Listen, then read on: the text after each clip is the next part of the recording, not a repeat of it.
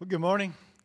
Good to worship with you. If you were here this past week, you know what an awesome time we had of seeking the Lord. Um, Sunday night through Thursday night, we had uh, dedicated an hour, hour and a half just to pray, worship, and wait upon Him.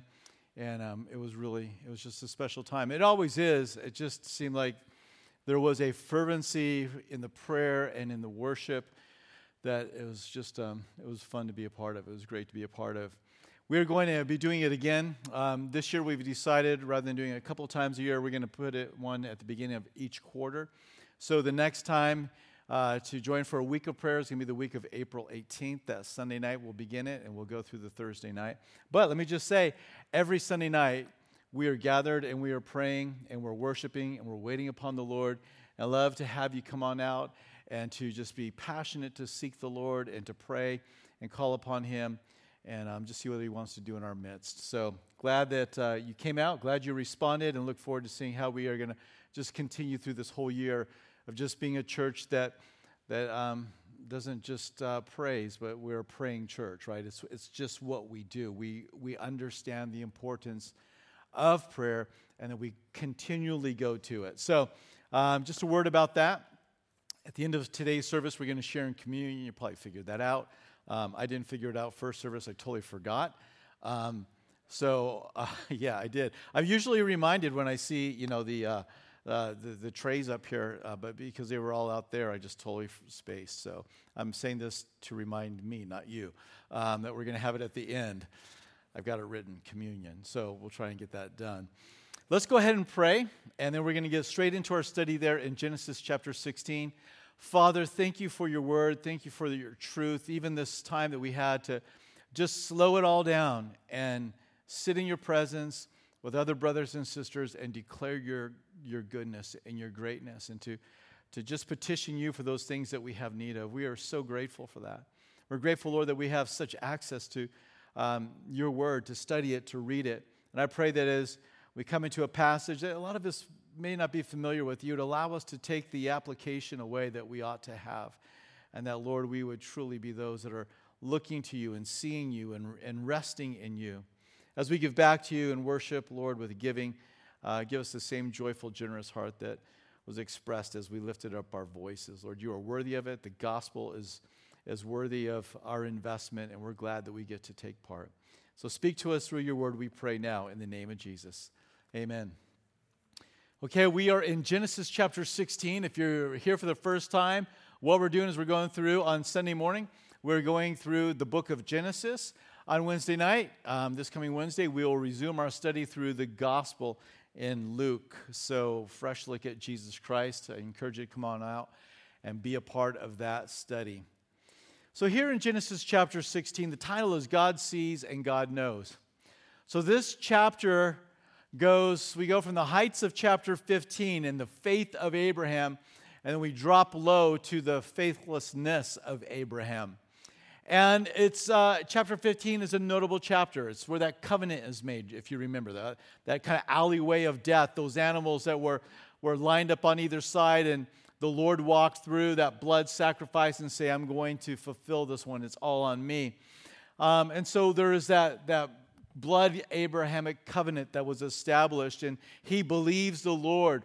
And he says, I know that you're going to give me descendants. And the Bible in the New Testament picks it up in three other places about his faith and the promise that he's going to have children Romans, Galatians, and James, and says, This man had great faith. It, it's a, an important chapter in Scripture, James, uh, excuse me, uh, Genesis chapter 15.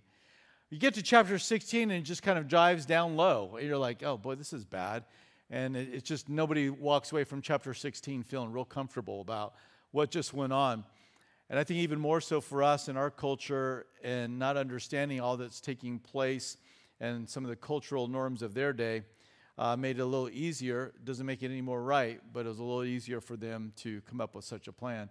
But we're going to see the Lord meet a woman in need. He's going to call her to uh, uh, humble repentance, but he's also going to pour out his grace upon her.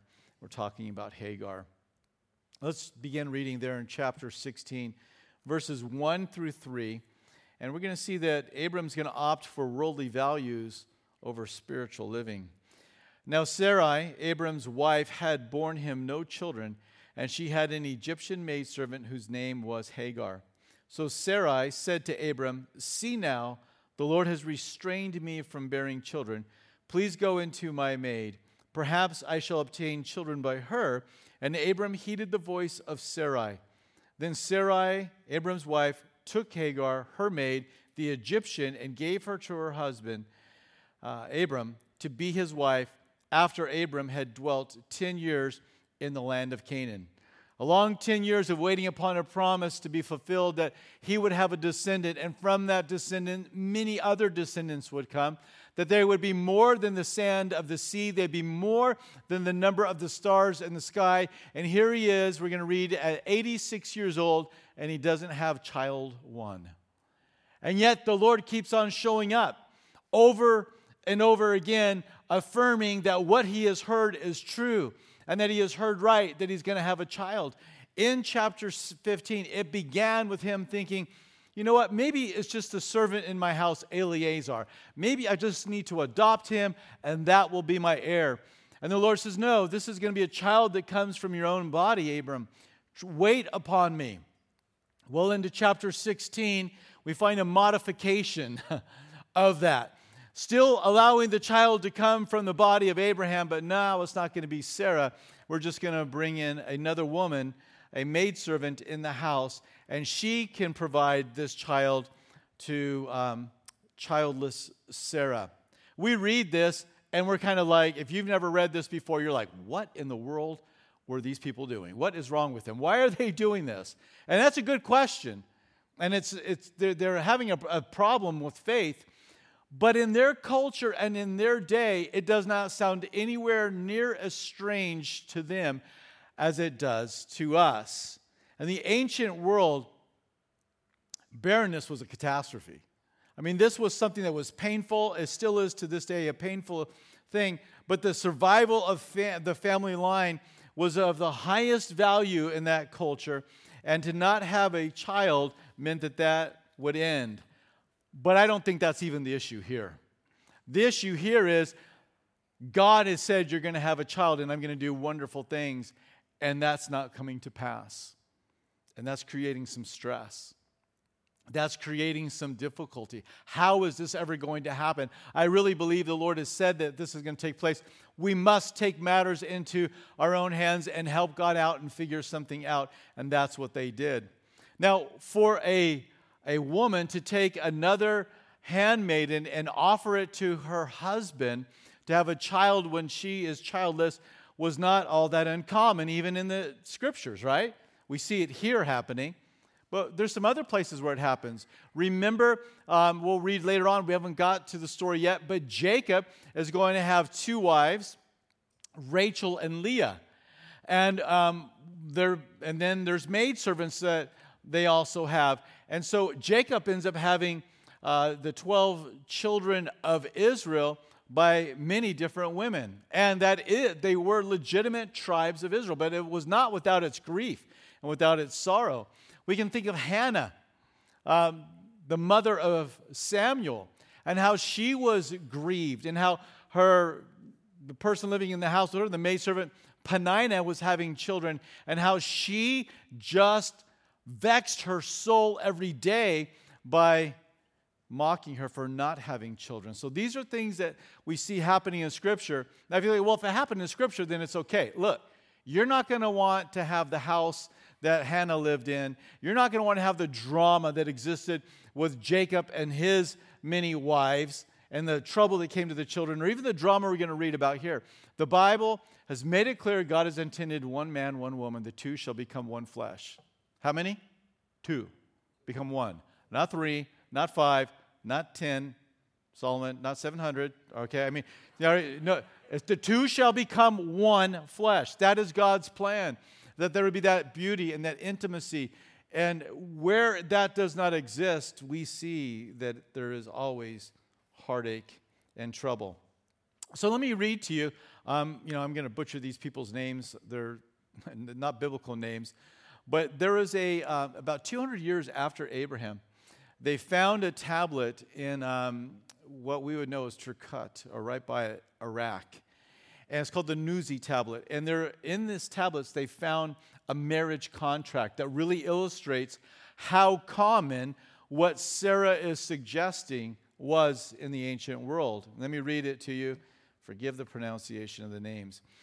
A marriage contract from the town of Nuzi a few centuries after the patriarchal period. Okay, here it is. If Gilimenu bears children, Shenema shall not take another wife. But if Gilimenu fails to bear children, Gilimenu shall get for Sh- uh, a woman from the Lulu country, a slave girl as a concubine. In that case, Gilimenu herself shall have authority over the offspring.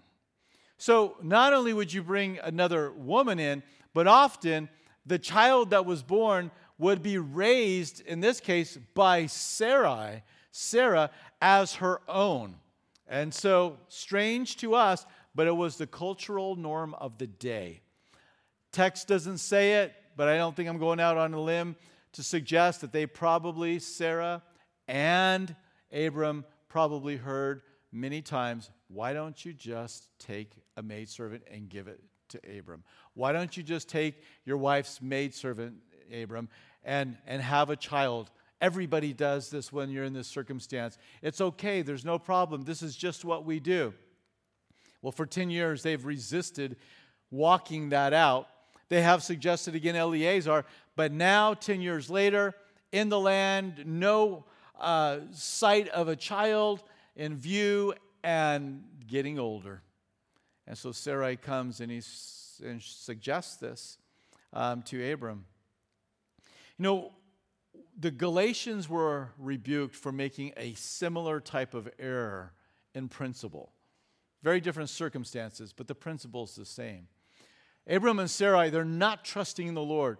They've been given a promise, a spiritual one, and they're going to try and make it happen through the work of their flesh. In Galatians chapter 3 3, the church there that began believing and trusting in Jesus Christ was now looking into their flesh to try and be made perfect in their spiritual walks. And it says, Are you so foolish? Having begun in the Spirit, are you now being made perfect by the flesh? They were, they were, they were departing from a, a complete trust and reliance upon Jesus. They were looking at maybe, well, maybe we ought to be circumcised. Well, maybe you ought to go back to the law. Maybe, yeah, we've got Jesus, but we should probably have those things. And then that will really just round us out. That will complete the whole salvation experience. And Paul says, Who's tricked you? I mean, who's twisted you up on this? Did you, you began in the Spirit. There was no works of the law, there was no circumcision. God showed up in your life, He transformed you. You saw works of miracles happening in your midst. Where were the works of your flesh? Oh, they weren't there, were they? So then, why are you wanting to now go to the works of the flesh? You see, the problem that you, you may look and say, well, this is an issue I'll never have a problem with. Well, circumstantially, I hope it never does happen. But in principle, this idea of no longer trusting in God and trying to help God get over the finish line and looking for a way to finish something that is spiritual in nature, all of us have to be aware of this mistake. All of us have to be careful. I think about this on a, on a, a church level that we must make certain that we firmly keep our eyes upon Jesus and the finished work of Christ upon the cross and his sending of the Holy Spirit, our dependence upon the Word of God, the leading of the Holy Spirit, the preaching of the gospel, the evangelizing of this world. These are the things that are the Spirit. This is what we must cling to and hold on to. But you know, there's always that pressure to move away from that. This is why on, um, and probably every time we've done it, a week of prayer, we always make place to pray for the Spirit to just fall afresh upon us. Because the, the church began with an outpouring of the Holy Spirit, Acts chapter 2. We see in Acts chapter 4, there was another filling of the Spirit. But you know, we need to be filled today afresh. We can't do this work on our own. We're not going to change our culture, we're not going to change people's lives through any other thing other than the preaching and the proclaiming of the gospel. We're not going to edify one another apart from the use of spiritual gifts. We need each other and we need to do it in the way the Lord has called us to do it. And so we are committed to that. And you know what the Lord says? Jesus said, Those things which are highly esteemed among men are an abomination in the sight of God. Those things that man would esteem that would diminish the work and the ways of God, those are an abomination in the sight of the Lord. We got to be careful. Now, sometimes, you know, in being zealous, it's like anything that has to do with the world whatsoever. Um, you know, we got to, and I don't mean like sinful world, but just in the world. I mean, the church has struggled throughout her history with advances in technology and how to deal with that. You know, the church struggled with a printing press, and do we really hand out Bibles to everybody? I mean, to us, it's like this is a non issue, but for them, it had only been among the, the leaders and the pastor. And if we give a Bible to just anybody, ah, they're not educated. And they might come up with crazy ideas and they might not understand how it worked. And, but this was an issue of technology that they had to deal with. We deal with those same issues. I mean, I, I you know, I, I think these are not the kind of thing that I'm talking about. I remember some of you, I'm just curious, how many of you ever remember this kind of feeling in the church that if you ever put up slides in the words of the songs, that it was less spiritual than having them all memorized? Does anybody besides me, a few of you, remember this? And um, th- that's not really a that deeply spiritual issue, but, but, it, but it was an issue. It's like, oh, wait a minute, we're going to put up yeah, it's just now, it's just the work of the flesh. Nah, not really. It just makes it easier for people to know the song, actually. That's what it is. And, and so there's all these different things that have happened down uh, through um, the ages of the church, and I'm not, I'm not talking about that kind of stuff. I'm talking about when it's a clear departure from using the tools that God has given to us. So I'll tell you a very clear way in which the Lord has spoke to my heart about this, and it was before I ever moved out here. So I was 27 years old. I was back on staff at Calvary Chapel Vista, and um, was feeling the call to come out to uh, Lynchburg, Virginia. And so there was a lot of prayers, you can imagine. Um, there was a lot of Lord help and reading through. And um, I found myself reading in Jeremiah chapter 1, the call of Jeremiah to go and preach the, uh, the word. And he was reluctant. I wasn't really feeling reluctant, but I was feeling nervous like he was.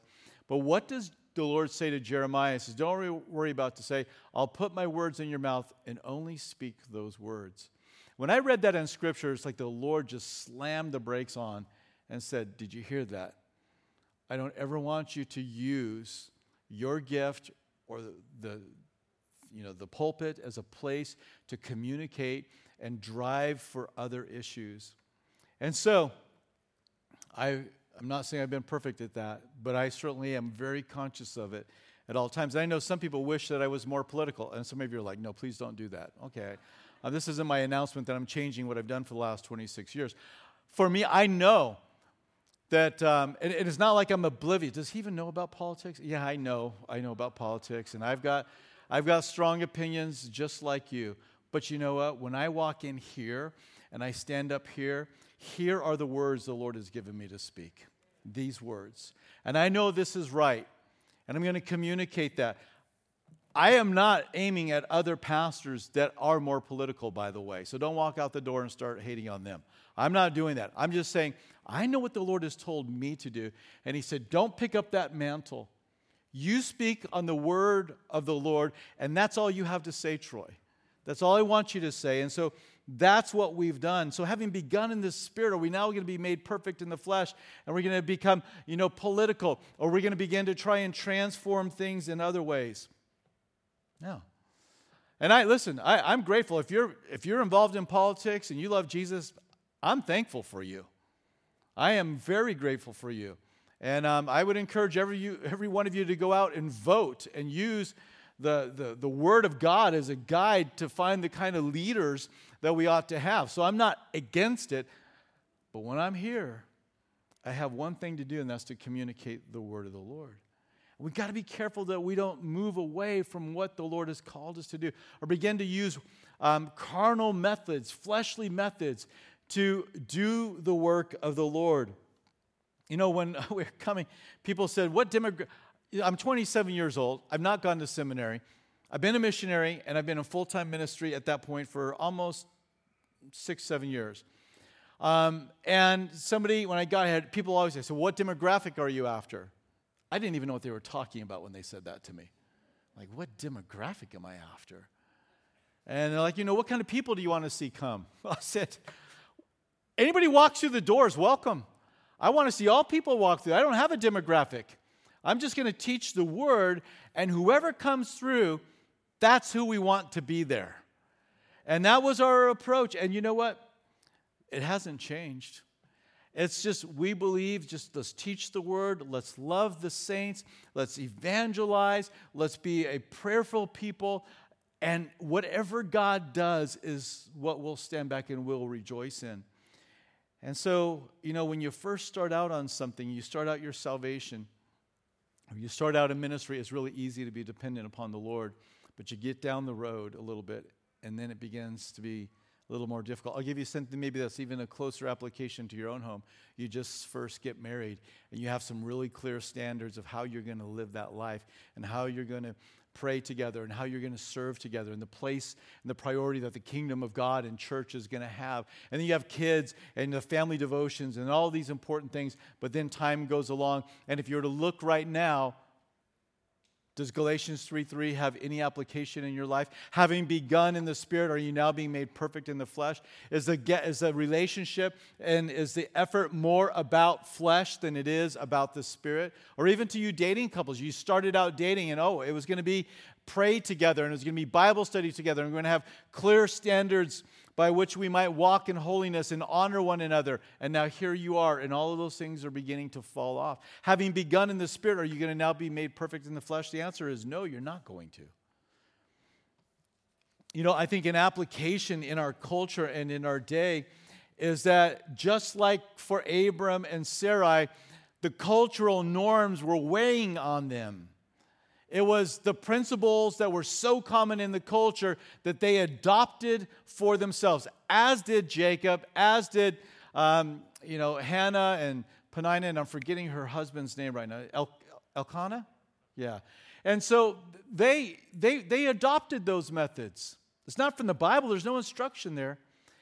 And you know, I think what one thing we're going to find, I think we're naive if we think that in the coming months and years, we're not going to continue to see that ramp up of canceling people out when they don't say the right thing, but it becoming targeted no longer at certain politicians and no longer at certain celebrities that don't play according to the rules, but upon the church of Jesus Christ. I think we're naive. I mean, listen, I don't want it to happen.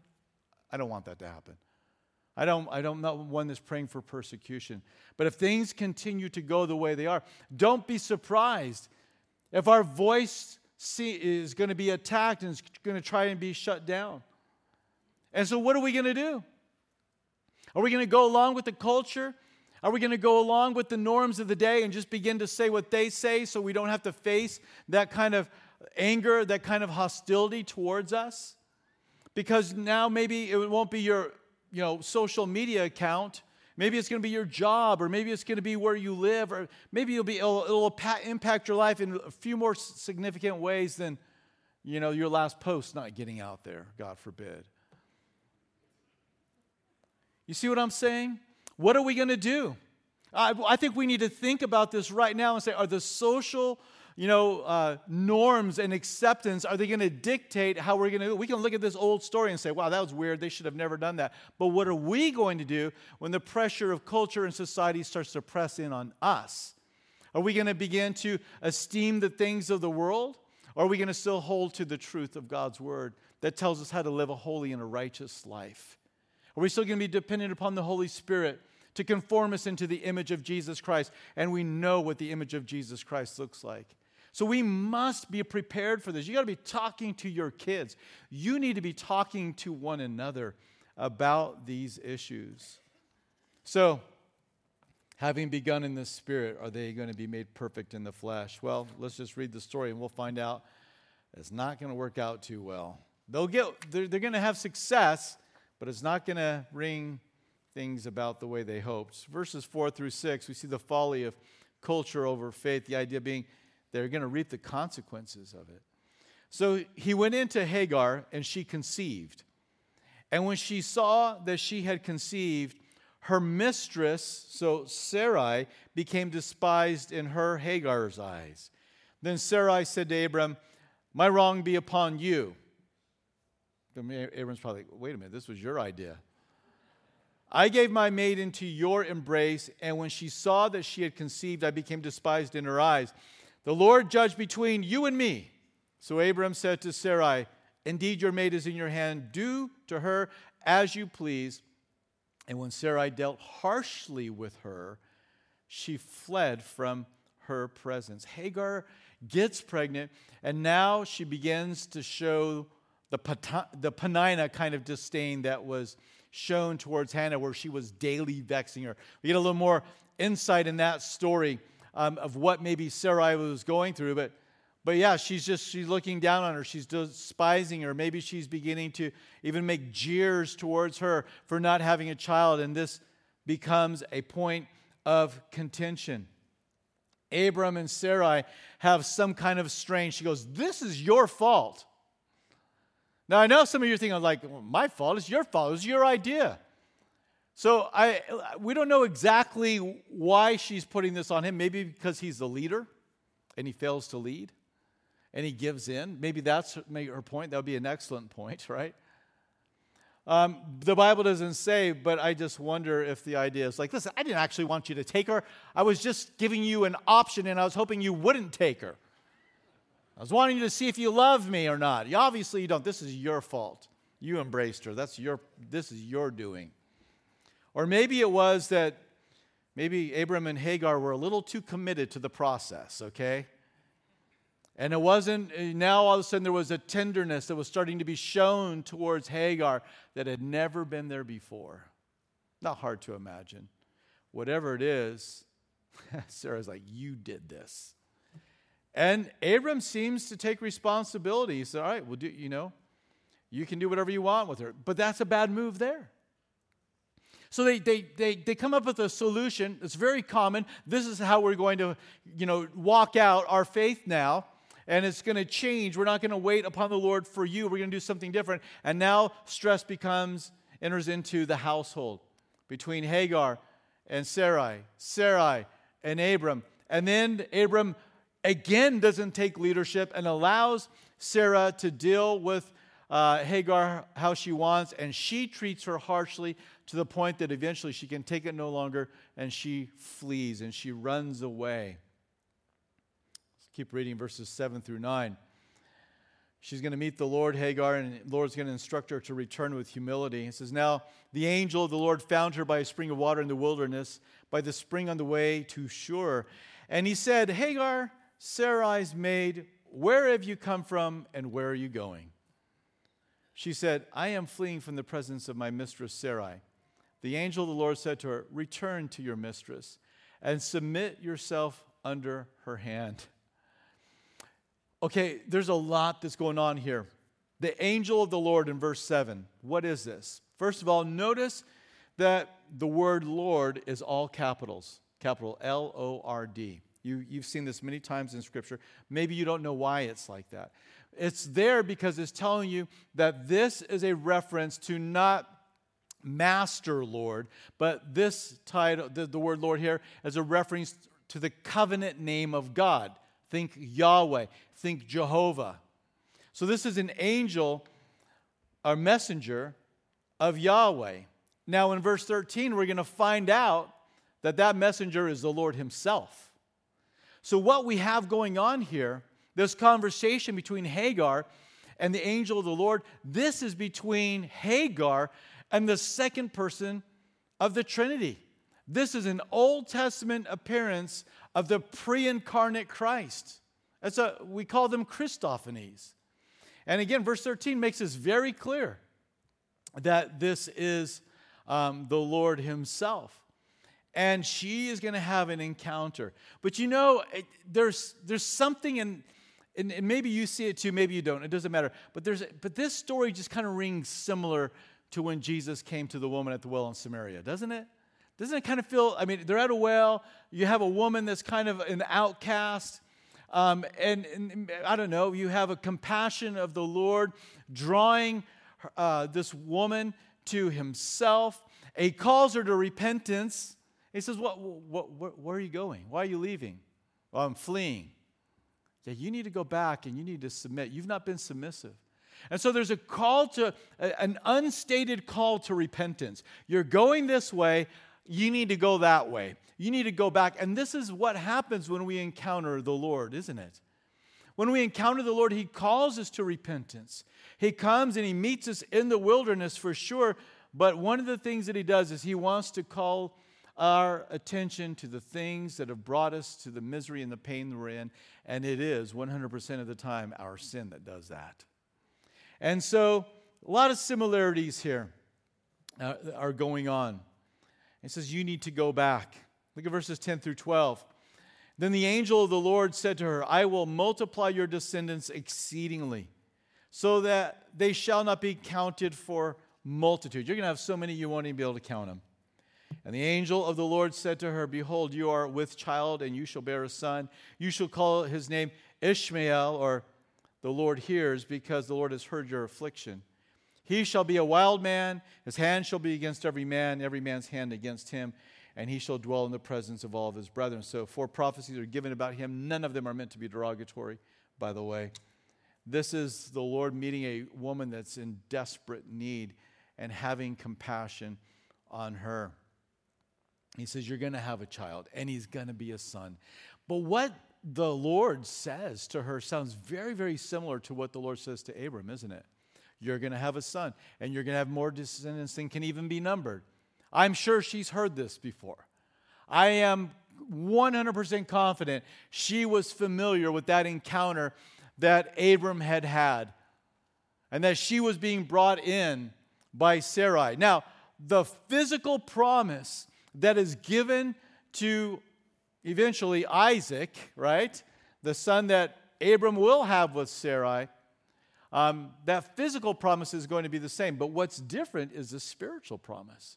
It's not going to be the seed, is not going to come through Hagar, but it's going to come through Sarai, through Sarah. She's going to be the one that's going to have that seed and eventually will be in the line of Jesus and the Messiah will come.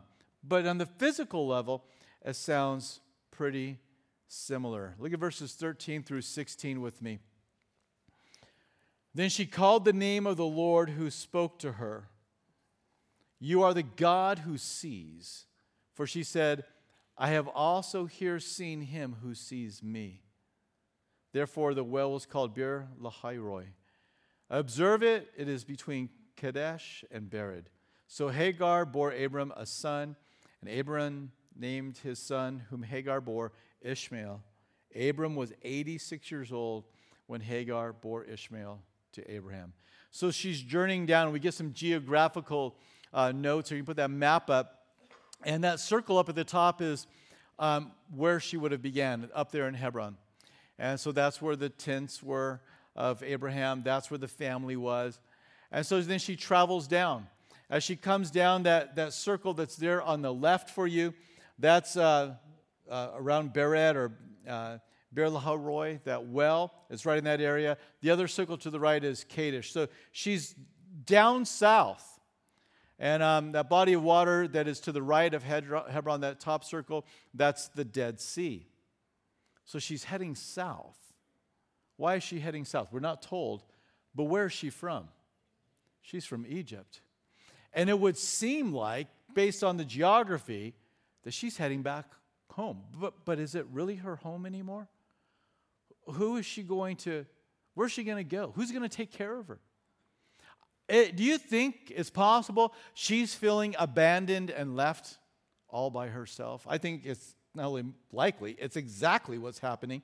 That's why when the Lord comes to her and speaks to her about her sin, and when he speaks to her about the promise, her response is, You have seen me. You've seen me. What a beautiful encounter this is the second person of the Godhead coming to this one woman. Who is she? She has no name, she has no title really in the world. Nobody knows about her. And yet the Lord has set his kindness and his grace upon this woman. Don't think this encounter with Hagar is a small thing because Abram and Sarai has sinned. This is, a, this is an act of the grace of God coming to a woman in need. She was kicked out. She was, if she thought she had found a special place now with Abram because Sarah couldn't give a child, but now I've given a child, I'm going to become the one, which seems to be the indication based on her response to Sarai, that dream was crushed. And then she was kicked out and she left a family that she had been with for some time, and she is all alone and she's pregnant. Where does she go? How does she survive? And it appears she's just heading home. And the Lord meets her. But why doesn't the Lord meet her like a mile away? Why does He wait for her to travel days? Well, I'll suggest to you again one idea. Maybe she doesn't want to meet the God of Abraham right now. Maybe she doesn't really care to meet the God of Abraham and Sarai, who have just kicked her out of the house, who've brought her into a situation to bear a child, and now she's pregnant, and now she's turned out. And when God's given this promise, well, you know, you're not the one now. Maybe she would have a little hard time with this God. Maybe she wasn't ready to meet because the bad witness of Sarai and Abram could have made her unwilling to meet this Lord that they are worshiping. But you know, a little time, a little journey, a little desperation, and the Lord shows up and she's ready. She's ready to see. As a matter of fact, when he comes to her, she is so overwhelmed. She's like, You have seen me? Who am I that you would see me? But you've seen me. And I just want you to know the Lord sees you. The Lord sees where you are. He understands the pain. Maybe nobody else, maybe nobody else knows what's going on in your life. And maybe like Hagar, you've kind of brought it upon yourself. You've created a storm, and now that storm is dumping on your life, and nobody knows, and you're bearing it all alone. Well, there's one who sees, and he knows. And just as the pre incarnate Christ came, Christ came, the Messiah came and he showed up. You see him coming to Bethlehem. You see him being raised in Nazareth. You see him ministering in Capernaum. You see him being crucified on Calvary. You see him rising from the dead and ascending to the right hand of the Father. But he's also coming to you today. Just like the woman of Samaria had an encounter with Jesus when he was alive on earth, and now Hagar's having an encounter with the second person of the Godhead, the Lord is coming because he sees you. But it, there's two things that astound her here. One is that the Lord sees her, but what's the other part? That she sees the Lord. That the one that uh, in the middle of verse uh, 13 says, Have I also here seen him who sees me? I've had an encounter with the God of the universe, the God that Abram's been worshiping. She's amazed and she is humbled. And so each and every one of us should be when the Lord comes to us and He calls us to Himself. Let me read to you in closing here. Matthew chapter 11, verses 28 through 30. Come to me, all you who labor. These are the words of Jesus. Can't you almost hear him just saying these very words to Hagar? Come to me, all you who labor and are heavy laden, and I will give you rest. Take my yoke upon you and learn from me, for I am gentle and lowly in heart and you will find rest for your souls. For my yoke is easy and my burden is light. And so she's going to return, as we'll see in the coming chapters. She's going to go back and she is, you know, taking the, the instruction of the Lord. And she's going to become the mother of Ishmael, and Ishmael is the father of the Arab nations. And they are plentiful and they are um, innumerable. Um, and uh, so the word of prophecy comes to pass uh, for uh, Hagar. As we close it here, made some applications. We've talked about not trying to perfect things in our flesh, not giving up on walking after the things of the Spirit and doing it the way the Lord has laid it out. And if that's happened, the Lord's not running away from you, He's running to you, He's coming to you. And He's calling you to begin to depend upon Him again. Maybe there's an area where you have failed in a relationship and you maybe you've been harsh to somebody or maybe you have disrespected somebody and you need to go and you need to make it right. Go and make it right. Maybe you needed to hear that God sees you. That is so true. And you should be amazed, as we all should be amazed, that God is willing to be seen by us. He wants you to have a relationship with Him. Let's pray together. Father, we are grateful that you meet Egyptian servants that have been cast aside, and you meet people like us. People that are on the run, people whose lives are hurting and are broken, people who have not seen you, and you come and you show up, and we thank you, Lord, that you show up in our lives. And I pray, Lord, there would be those that do not know you that would reach out to you. If you're here today and you have never received Christ as your Savior, understand that He's come into this room and He's speaking to you right now. And if you have an awareness that this is the one that you need to enter into a relationship with, if you have that awareness that there is sin in your life and that you must come to Him and have forgiveness, don't think yourself wise, think yourself favored that God has revealed this to you. He's drawing you to Himself. He sees you. Are you willing to see Him and follow after Him? But maybe you're a believer and the Lord has spoken to you in one of these other ways. I want to give you just a, a moment to respond to the Lord, and then we're going to begin to share in communion.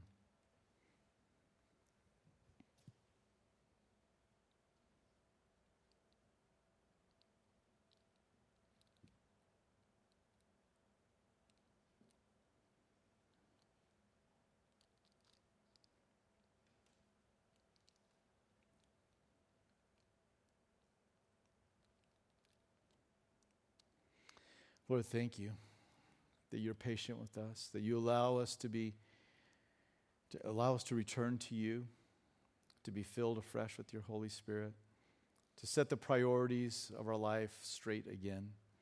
I pray that we have heard you this morning. We've seen your compassion and we see you as a God of grace, but that we also see that you're a God that calls us to follow you. In your name we pray. Amen. If you prayed this morning, we're going to give you a chance to come up here in, in the front in just a moment and pray with a brother or sister. But right now, I want to share together in communion. If you did not receive a communion cup when you came in, if you would raise your hand up way high and leave it there until one of the ushers comes around, that would be great. And so, got a few people up here. Just leave it up there. And um, as they're getting those around, um, you can try and start breaking into this thing. If you just hold the bread and the cup, and we'll share together. But what is this communion that we're doing? Well, Jesus established this as a means of remembering what he did for us on the cross. Do you remember in chapter 15, we studied it last week that God made a covenant with Abraham? The Abrahamic covenant. And there was a sign that was associated with that covenant, it was the sign of circumcision. There also was a Mosaic covenant between Moses, God established with Moses and the people of Israel. And there was a sign for that covenant, and it was the Sabbath day rest. The covenant was made with Noah. And the sign of that covenant was a rainbow. Well, in Jeremiah chapter 31, there was a prophecy given that there would be a new covenant that would be established.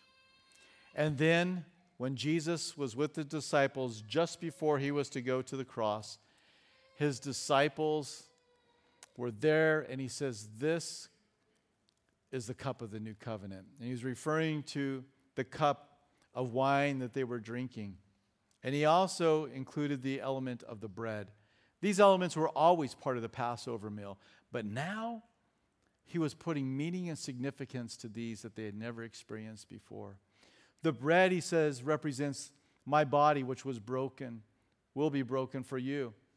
And indeed it was. He gave his cheek to those that were ripping out his beard. They placed a crown of thorn on his, thorns on his head. He gave his back to those that scourged him.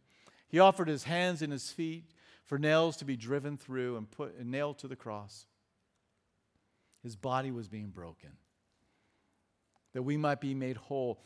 The wrath of God was being poured out on him and his body, that we might not have to experience the wrath of the Lord. And then he got that cup and he says, This is the cup of the new covenant. This is my blood shed for you for the remission of sin. The sign of the new covenant is the blood of Jesus. And we remember that sign as we drink this cup. We remember his body as we eat this bread. Though it's, I, I love the fact that the Lord has established this remembrance in a way that it touches our senses. I mean, we don't get much of a crunch from this thing, right? Okay, but I mean, typically when we will share, we'll crunch and we think of the breaking and the ripping and the tearing of the body of the Lord. We drink the cup and it touches, it's sweet, but it's also bitter. It was sweet for the Lord to go to the cross. For the joy that was set before him, he despised the shame and endured the cross. It was sweet for him to be obedient to the Father, but it, Father, but it was a bitter cup. He even said, If possible, let this cup pass from me. So as we eat this bread and as we drink this cup, we are proclaiming the Lord's death until he returns. We're acknowledging that he died for us. We're acknowledging that this second person of the Godhead has come to us and he's offered himself as a sacrifice. I want to first just eat the bread. And as you eat that bread, just take a moment and ponder before we drink the cup together of the Lord's body being broken for you. Let's partake together.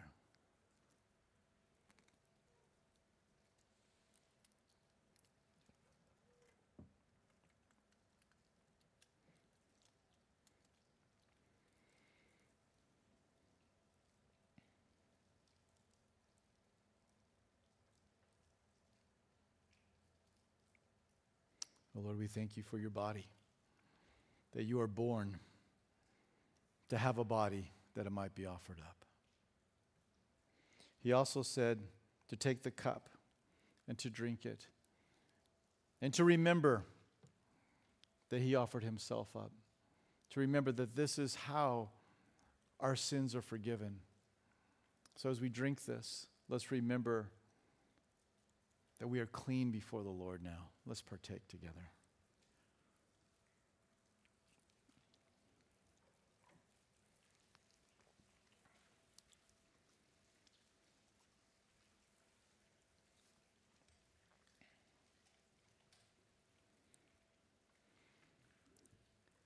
Lord, no words we ever share or declare, no songs we ever sing will be enough to say thank you or to give you the praise or to give you the glory that you are deserving of.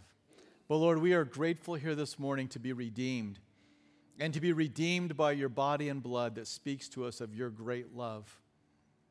Not bulls, not goats, not lambs, but of the Lamb of God, the Son of God. We're redeemed with your body and your blood. How could we ever doubt that you see us? How could we ever doubt that you love us? Remind us of your love afresh. In the name of Jesus, we pray. Amen. Amen. Let's stand together. We're up in, here in front to pray with you. If you need prayer this morning, don't walk out the door. We believe in the power of prayer. We believe the Lord wants to meet with you. And I know many of you have already prayed right where you sat, but sometimes it's good just to get somebody else to agree with us on those things that God is speaking into our life. Look forward to seeing you back out here tonight at 6 o'clock for prayer. As you go, go in the joy of the Lord, go in the blessing of the Lord, and uh, remember that God has brought you near to Himself. Once strangers of the promises and the covenants of God, but now you've been brought near. You and me and every believer, we are in a covenant with God, and that covenant is to bring blessing and grace to our life. So let's go out with joy. We've got a great song to sing here that just reminds us of what the Lord did on the cross and a great opportunity for us just to express to the Lord our love and our thanksgiving. Let's sing it together.